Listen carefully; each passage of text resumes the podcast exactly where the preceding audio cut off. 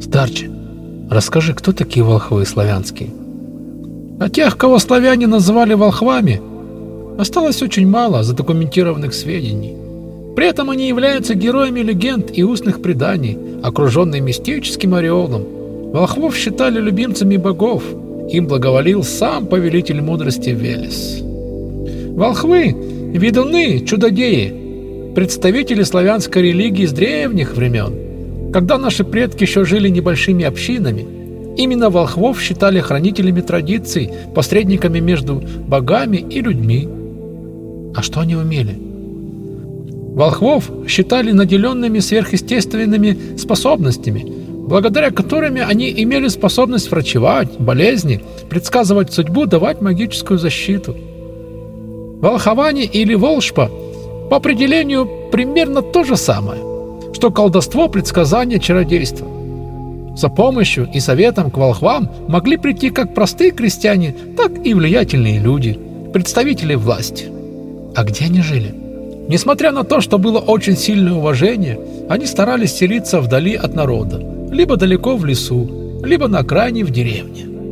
Какие обязанности у них были? С приходом на Русь христианства образ волхвов старались очернить как противоречащий православному учению, поэтому со временем крестьяне начали ведунов бояться. Однако уважение к ним никогда не пропало. Еще очень много лет в избы на отшибе приходили, чтобы получить помощь, вылечиться и получить мудрый совет. Круг обязанностей славянских волхвов до христианские времена был очень обширным. Уход за капищами, поддержание в порядке идолов и алтарей, наречение имен новорожденным, участие в обрядах на свадьбах, похоронах, новоселье, гадание, предсказания, врачевание, составление лекарств, создание календарей, защита поселений от нечистой силы и негативных влияний извне. А как отбирали? Нужно специально было учиться или что это? Для того, чтобы называться волхвом, полагалось обладать очень большим объемом знаний и умений. Зачастую старцы и мудрецы готовили себе последователей, выбирая наиболее смышленных маленьких мальчиков которых затем обучали, это считалось крайне почетной судьбой. Волхвы помнили наизусть огромное количество текстов, песнопений и заговоров. На все случаи жизни, от гимнов на великое праздничество до нашептываний на исцеление от недугов.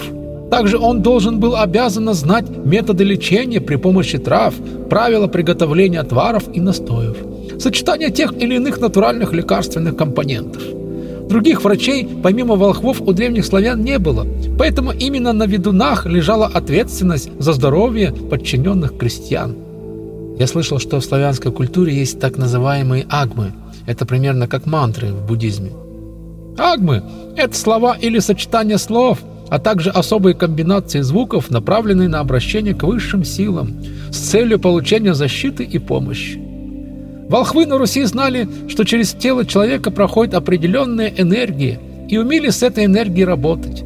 На такой практике строилось врачевание и защита от дурных влияний. Агмы они использовали в качестве одного из самых сильных инструментов воздействия.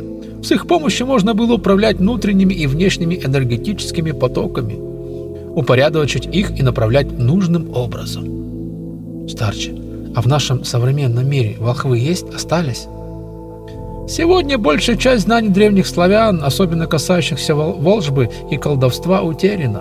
Поэтому современные практики нельзя в полной мере считать аналогичными тем, которые существовали до крещения Руси. Несмотря на это, по сей день в деревнях, где влияние цивилизации проявляется не очень сильно, существуют хранители знаний, передаваемых из поколения в поколение. Но что характерно, в наше время большинство занимаются этим женщины, мужчины в меньшей степени. Интересно, а где их можно встретить, настоящих волхвов? Я думаю, может быть, они где-то и существуют, поэтому что волхвы живут очень долго, по 700 и по 450 лет, но они навряд ли современному миру откроются. Когда произошло крещение Руси в 988 году, на волхвов началось гонение, и они все переселились за Урал, на Северный Урал. Может быть, там где-нибудь в лесах есть кто-то, но мы этого не узнаем.